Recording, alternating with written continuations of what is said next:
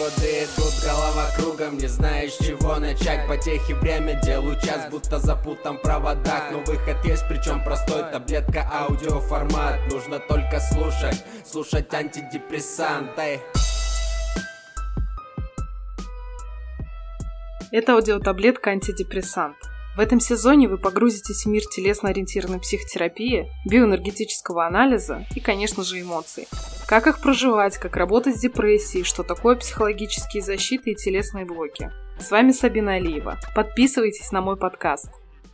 Сегодня поговорим про то, как самокритика заменяет самоанализ. Так часто в моей практике случается, что человек начиная ходить на психотерапию, в какой-то момент сопротивляется. Опаздывает, переносит встречи, вообще не приходит э, там 2-3 месяца на терапию. А объясняет обычно это тем, то, что много работы, много дел, не было денег, не было там времени, случились какие-то там тяжелые ситуации. И вот э, как только, ну, то есть я встречаюсь с сопротивлением, сопротивление это, ну, как бы закономерный, наверное, такой э, процесс в терапии, с которым сталкивается практически каждый. То есть это не так, чтобы что-то из ряда вон выходящее. И когда мы начинаем разбирать, ну, я спрашиваю, что там ты чувствовала, там, что, почему там ты не приходила, какое у тебя было ощущение. Обычно это всегда объясняется какой-то, вот, как я уже сказала, рациональной причиной. Ну, что я докапываюсь? я докапываюсь для того, чтобы проанализировать, потому что, вот, смотрите, какая штука. Человек сопротивляется, то есть он действует из позиции «надо». Мне надо идти на терапию. Я не хочу, но мне надо. Или там, мне надо пройти какой-то курс. Или мне надо там научиться. Или мне надо там, не знаю, ходить на работу. Мне надо там выйти замуж. Вот, то есть надо. Вот это вот слово «надо» обычно это говорит нам э, наше суперэго. То есть такой контроль. Ну, если так вообще разбираться, да, то это эго-идеал. Это такой подвид нашего э, суперэго, да, эго-идеал, к которому мы стремимся, который говорит нам надо, надо похудеть, надо там родить детей, надо, надо быть хорошей матерью, надо быть хорошей дочерью, надо быть хорошим работником, надо работать, надо заработать денег. Нам надо ходить на психотерапию. Ну и выясняем,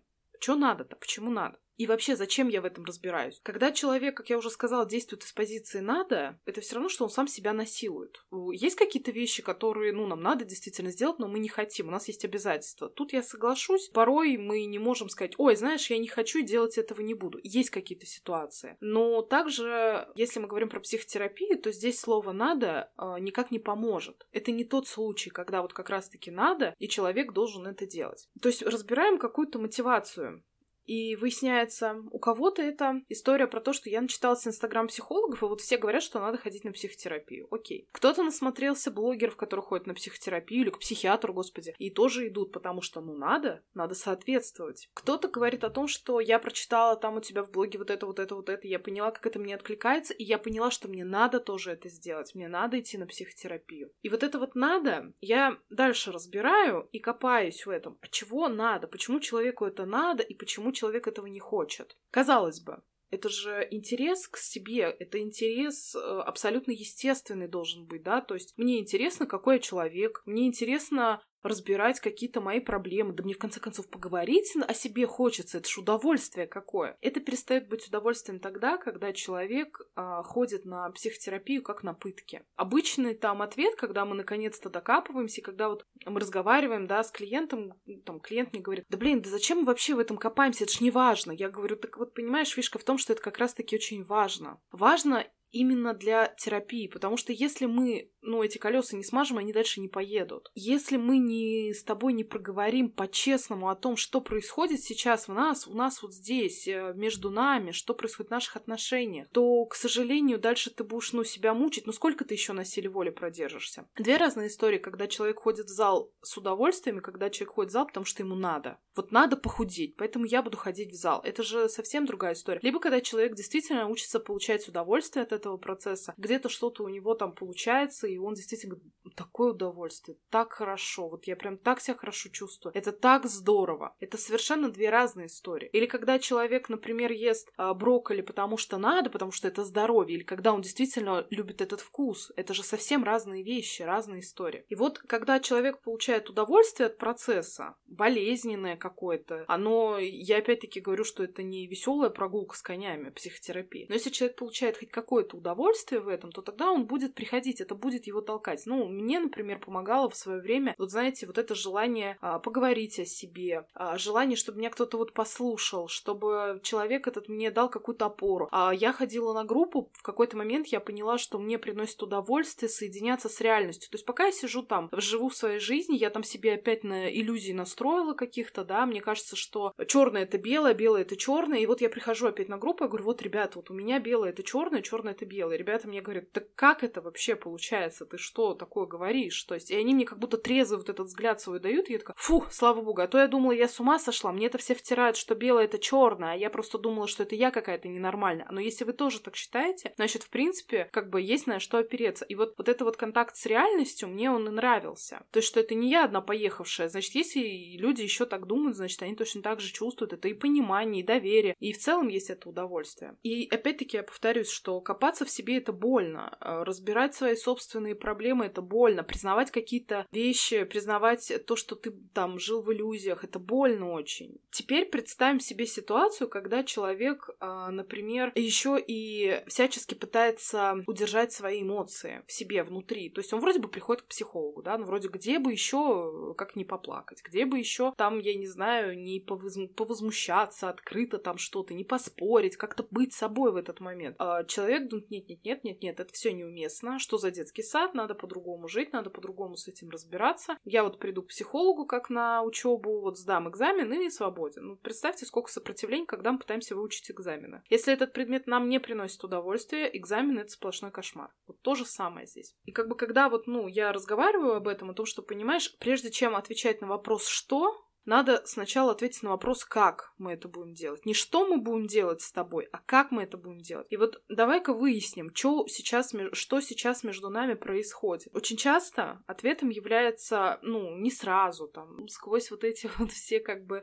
цензуры. Клиент раскрывается, да, и говорит о том, что, ну, ты знаешь, я боюсь, что ты меня будешь осуждать. Если я сейчас заплачу, ты будешь меня осуждать. Я боюсь там, что ты разозлишься на меня. Я боюсь, что ты от меня отвергнешь, что ты как бы начнешь начнешь меня критиковать. Я боюсь, что ты начнешь меня критиковать. И вот эта вот самокритика, она ведь очень токсичная. Когда я понимаю уже, что проблема в том, что человек вместо анализа начинает себя есть, то есть, знаете, как это выглядит? Клиент узнал, что он э, сам отвергает кого-то. И вот он вместо того, чтобы анализировать, почему, что это происходит, а нормально ли это в этой ситуации, а может это действительно и правильно в этой ситуации, и вообще насколько он право имеет, как он себя чувствует в этом, вообще как он чувствует, имеет ли он на это право, например. Вот вместо этих, этих вопросов человек начинает говорить с собой внутри, вот, оказывается, я тоже плохая, вот, оказывается, я тоже такая вот вся ужасная. Неужели я тоже отвергаю людей? Как я так могу? Что я за дура? Что же? Что вообще почему? То есть, понимаете?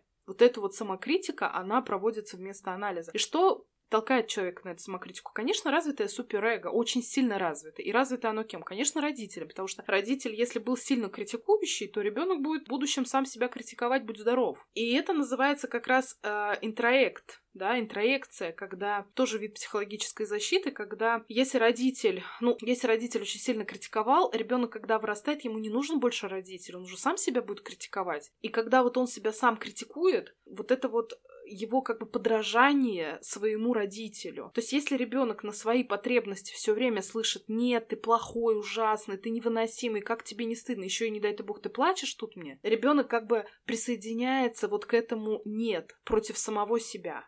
То есть он тоже говорит, да вот правильно, что с тобой так обращались, потому что ты вот плохой, вот ты, ну, ну сколько раз я говорила, что какая ты дура редкостная, вот, вот все поэтому. Как только человек говорит об этом, как только человек для себя это проясняет, что я-то на самом деле самоедством занимаюсь, ну, ему становится легче, и в целом уже, эм, ну, дальше терапия идет плавнее, да, то есть как бы мы преодолеваем вот этот рубеж. А, что важно, я всегда говорю, что за всеми то же самое, что мне говорил мой психотерапевт, и то же самое я чувствую. За всеми этими защитами за всеми этими словами я все время пытаюсь увидеть там настоящего человека.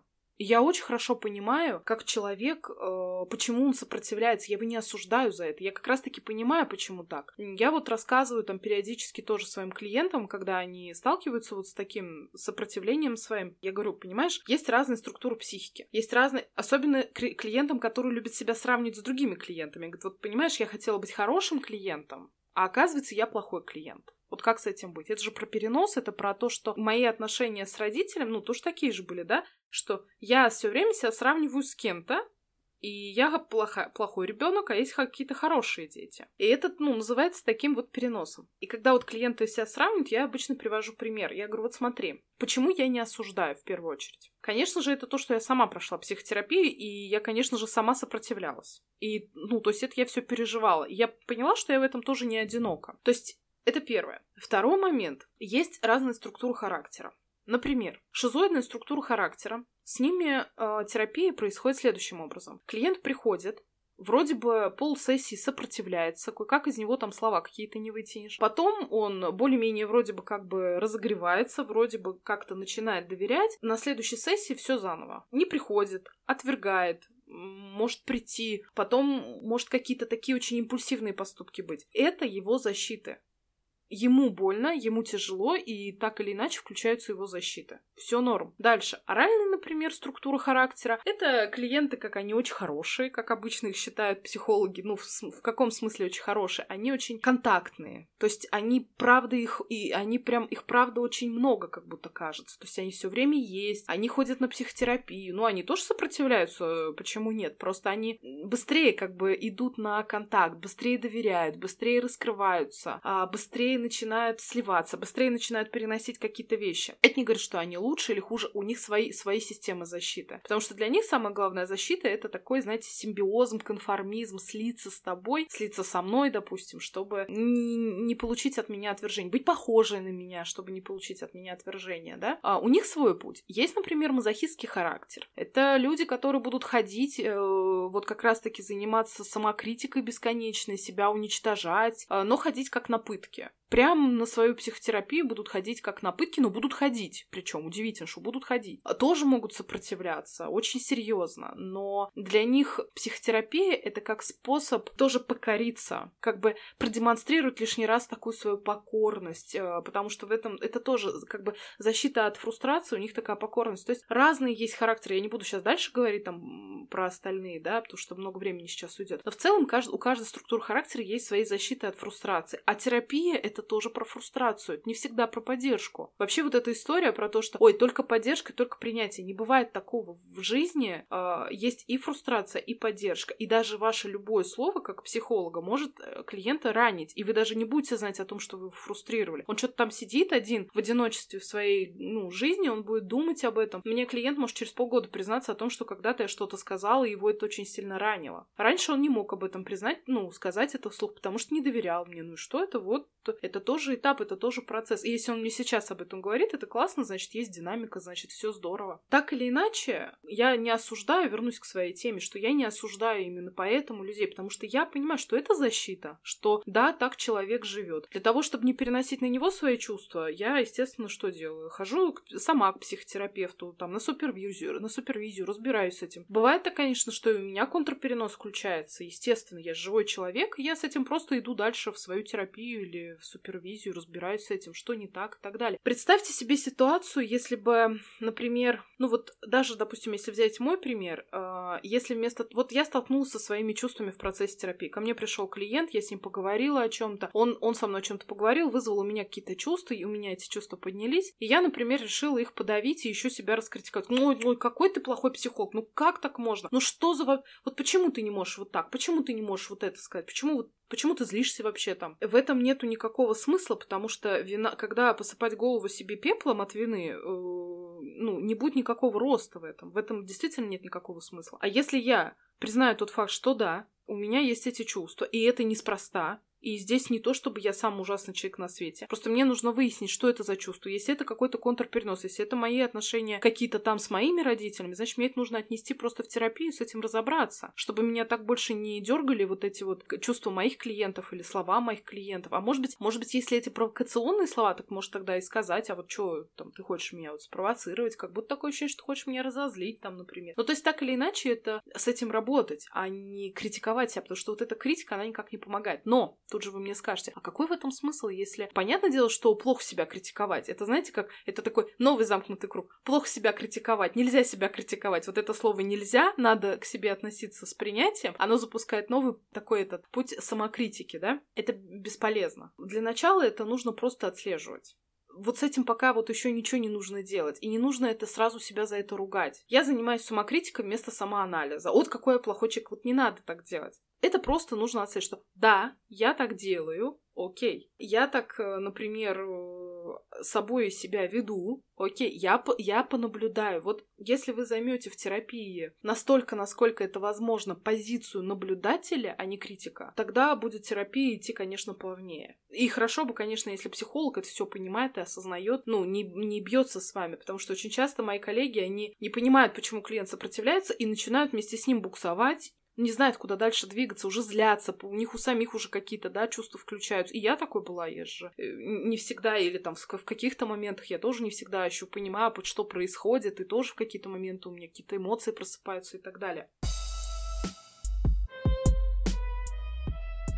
Хочется вот что сказать. Я не знаю, насколько это эти слова имеют какое-то действие, которое я скажу, а, но мало ли, вдруг они действительно кому-то откликнутся. Если вы постараетесь к себе относиться с самоуважением, а именно с позиции наблюдателя, именно с позиции, что да, это происходит. Вот как решить любую проблему, надо ее сначала признать. А признать это не торговаться. Кстати, вот тоже скажу. У меня так часто бывает, что клиент говорит, ну ладно, хорошо, понятно, а делать-то что? Вот это ну ладно, хорошо, понятно, это торги. Я их всегда обозначаю. Говорю, это таргет. Как будто бы ты не согласна со мной или не согласен, но ты как бы говоришь, ну ладно, типа так и быть. Вот раз ты критикуешь, давай предлагай. Вот это вот напряжение, оно всегда повисает в воздухе. И классно это легализовывать. Да, говорит, я, я считаю, что да, вот я не думаю, что ты не права, но с другой стороны, я понимаю, что вроде ты права. Я говорю, окей, а давай-ка мы с тобой вот поговорим про вот это, что я не права. Может быть, ты действительно, ну, расскажешь, и я действительно, может быть, могу быть не права. И вот тогда вот это снимается, а что так можно, да, а что можно просто так сказать, и что можно с тобой не соглашаться? Конечно, да, ты имеешь на это право. Почему ты меня спрашиваешь? Все можно, тебе нельзя, это моя такая шутка. И человек такой говорит, да, да ты знаешь, да я вообще считаю, что вот тогда ты была не права, вот тогда, вот тогда, вот тогда, и вот это вот напряжение, оно сходит. Потом человек говорит, мне, я виню себя сейчас, мне сейчас стыдно за то, что я так сказала. Ну, ты действительно, наверное, права. Я говорю, вот, ты выходишь на новый круг, это самоедство, опять самокритики, опять самоуничтожение. Допусти ты до эту историю. И тогда, ну, мы вот разбираемся, а что происходит Почему ты себя стыдишь? И когда мы выходим на этот уровень,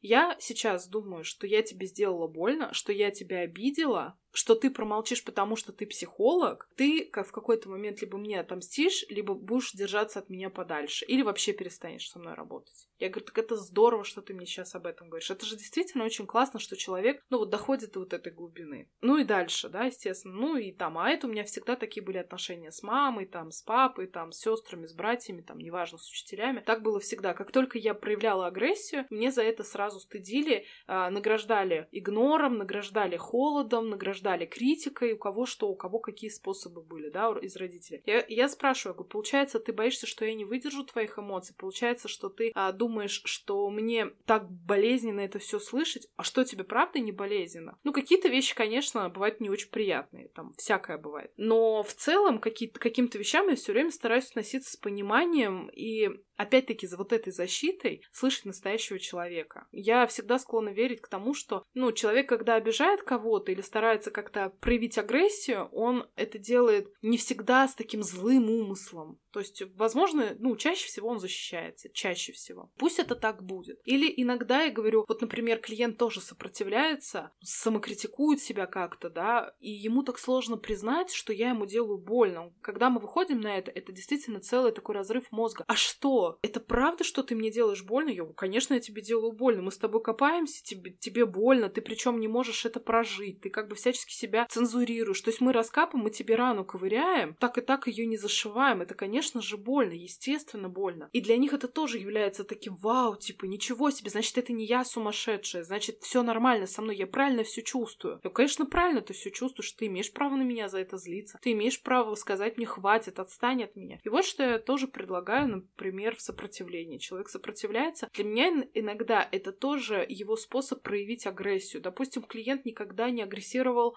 против родителей, да, ну, никогда это громко сказано, уж мы все равно проявляем так или иначе агрессию, хоть пассивную, хоть открытую такую, да, агрессию. Так или иначе, ему сложно, короче, с этим. И вот когда клиент сопротивляется и не ходит, например, на терапию, я говорю, вот, это для меня тоже как, знаете, такое, ну, такая агрессия в отношении меня, вот я тебе покажу, вот я тебе, вот, вот, вот я тебе устрою. И это классно, и это классно, что он хотя бы со мной это может делать. Он сейчас это научился делать со мной, потом он научится с кем-то, с другими людьми делать, потом он научится делать это адекватно еще. Это же круто. И когда мы вот это вот тоже выясняем, я говорю, давай вот ты мне сейчас открыто прям посопротивляйся, прям скажи, что нет, не хочу, отстань, все, там, не знаю, обзови как-нибудь, там, скажи мне, что ты чувствуешь, там, отвергни меня. Ты имеешь на это право отвергнуть. А ты точно никуда не денешься? А ты точно не затаишь обиду? А ты точно? Я говорю, попробуй. Вот решиться на это тоже очень сложно. И когда открыто там, например, клиент начинает выражать мне агрессию на эту тему, что вот, я не хочу, ты мне делаешь больно, каждый раз я прихожу, трачу свои деньги, трачу свои силы, мне плохо, мне больно, у меня слезы, а ты тут еще прям делаешь мне больно, как тебе не стыдно? Вот когда вот это прорывается, тогда отпускает. И когда человек видит, что, в принципе, я не рухнула, не разрушилась, не затаила обиду, ничего, ни со мной ничего не случилось, все ок, тогда человеку легчает, потому что, возможно, это его первый опыт такой в жизни. И тогда опять терапия идет как по маслу. Вот это вот самокритика, поэтому я еще раз, да, расскажу вот эти слова, возможно, они кому-то из вас помогут, а возможно, они никому не помогут. Такое бывает. Если вы займете позицию наблюдателя в своей жизни, либо даже если вы себя критикуете, но понаблюдайте за этим критиком, понаблюдайте, что это за такой вот там внутренний голос, который вас критикует, что это. То есть не, не вмешивайтесь в этот процесс сразу, а как бы со стороны понаблюдайте. Возможно, во-первых, вы что-то узнаете о себе новое, и тогда, возможно, вам где-то станет понятнее, вам, возможно, где-то станет легче, где-то вы осознаннее станете. Это раз. А во-вторых, вот когда вы установите вот эту причинно-следственную связь того, как вы критикуете себя, за что вы себя критикуете, в какой момент вы себя критикуете, критикуете, как часто вы себя критикуете. Вот когда вы вот, вот в этом немножко побудете, вот тогда вы как бы перестанете этого избегать, и этот процесс станет сознательным. То есть наша главная задача обычно на терапии с бессознательного, вот эти все паттерны, автоматизмы, вывести в сознание и сделать их сознательным, чтобы тогда у человека выбор появлялся. Потому что если он, например, каждое утро, не знаю, там, по привычке ест кашу, потому что он всю жизнь ел кашу, а на самом деле вдруг он в какой-то момент обнаружит, что можно съесть не кашу, а можно съесть яичницу, у него появляется выбор. То есть он сначала наблюдает, о, я ем кашу, оказывается, интересно, как мне вкусно вообще, как мне это вообще. И сначала он наблюдает, он не начинает себя ругать, блин, оказывается, я ел кашу всю жизнь неправильно, боже мой, как же так? Нет, он говорит, окей, я сегодня еще раз сварю кашу, и завтра сварю кашу, и послезавтра. Но весь процесс он наблюдает, он, так, вот это мне здесь нравится, а вот это мне здесь не нравится, вот это вот классно, а вот это вот не классно. А может быть, в следующий раз и попробую еще что-то. И вот когда человек будет готов, тогда уже у него, ну вот э, вас, может быть, самокритика снизится. И тогда вы начнете относиться к себе с уважением, с пониманием, сочувствием. Это очень круто, когда вот случается еще раз, да, какой алгоритм, случается какая-то ситуация или какие-то эмоции поднимаются, или вы о себе что-то узнаете новое. Классно, если вы не уходите в самокритику, а уходите в анализ. Почему? Как часто? А сколько это продолжается? А что за этим у меня стоит? Либо если вы даже уходите сразу, блин, дура, дура, дура, дура, то тогда понаблюдать за этим и выяснить, а что я себя дурой-то обзываю? А для чего это все интересно? А ну-ка, ну-ка, ну-ка. А как, а как, куда, куда, интересно, меня заведет вот это вот мое обзывательство в отношении себя? Вот тогда, возможно, процесс немножечко смягчится и пойдет гораздо быстрее. У меня как-то пришел вопрос э, в директ, типа, как после всех этих ответов на вопрос, и как после всего этого не почувствовать себя полным говном. Вот это и есть самокритика. Это говорит только об одном, о том, что у вас очень сильно развито суперэго. Суперэго делится на эго-идеал, то есть это какой я должен быть идеальный, то есть к чему я должен стремиться. И, естественно, и совесть. Это запреты, ограничения и так далее. Вот когда запреты, ограничения чрезмерно развиты, когда эго-идеал чрезмерно развит, то есть вот вы прям стремитесь к идеальности вот к этой, тогда, естественно, э, внутренний конфликт между потребностями ид и суперэго нарастает. Потому что, с одной стороны, у вас так или иначе потребности рвутся наружу, а вы их всячески гасите. И для того, чтобы уравновесить этот конфликт, нужно нарастить себе третью структуру психики — это эго, его более развить. Эго отвечает за решение внутреннего конфликта между ид, потребностями, и суперэго. Оно пытается удовлетворить потребности так, чтобы это сильно не ограничивало или сильно, ну, не ограничивало чьи-то права или сильно их не нарушало. То есть, или вообще, чтобы их не нарушало. Он как бы вот баланс вот этот вот ищет, как мне и себе сделать хорошо, и волки сыты, и овцы целы. За это отвечает обычно эго. Эго — это не ум, не разум, не интеллект, ни разу. Эго — это внутренняя такая структура психики, это часть психики, которая как раз развивается в период э, эдипальной стадии, если уж совсем прям говорить на языке Фройда. Так или иначе, мы сегодня подходим к концу. Я очень надеюсь, что вы все-таки приблизитесь к себе максимально, а, будете выбирать себя, а не вот этого критика, да. И, конечно, мне очень хочется вас всех поддержать, если вы вдруг оказались в этой ситуации, вы себя обнаружили сегодня в нашем подкасте. Это не к тому, что вы самые ужасные люди на свете. Если вы будете относиться к себе как раз с пониманием, что вы так воспитаны, у вас не было другого выбора быть другим человеком. Вот сейчас этот есть, появляется этот выбор, когда вы, возможно, слушаете этот подкаст, и у вас появляется выбор не просто, да, вот головой делать его, типа, вот так, значит, я всю жизнь себя критиковал, теперь надо анализировать. Попробуйте чуть пойти от сердца, не от головы, вот от этой вот, что надо, вот так-то и так-то, а попробуйте это сделать от сердца. Я буду рада любой обратной связи в моем инстаграм. Напоминаю, Алиева, нижнее подчеркивание Себе. А, пишите в директ, что вы думаете по этому поводу. Ставьте, пожалуйста, оценки, я буду понимать. Если вы мне будете больше давать обратной связи, я могу э, что-то корректировать и что-то рассказывать еще дополнительно. Ну и, конечно, готовить, готовиться ко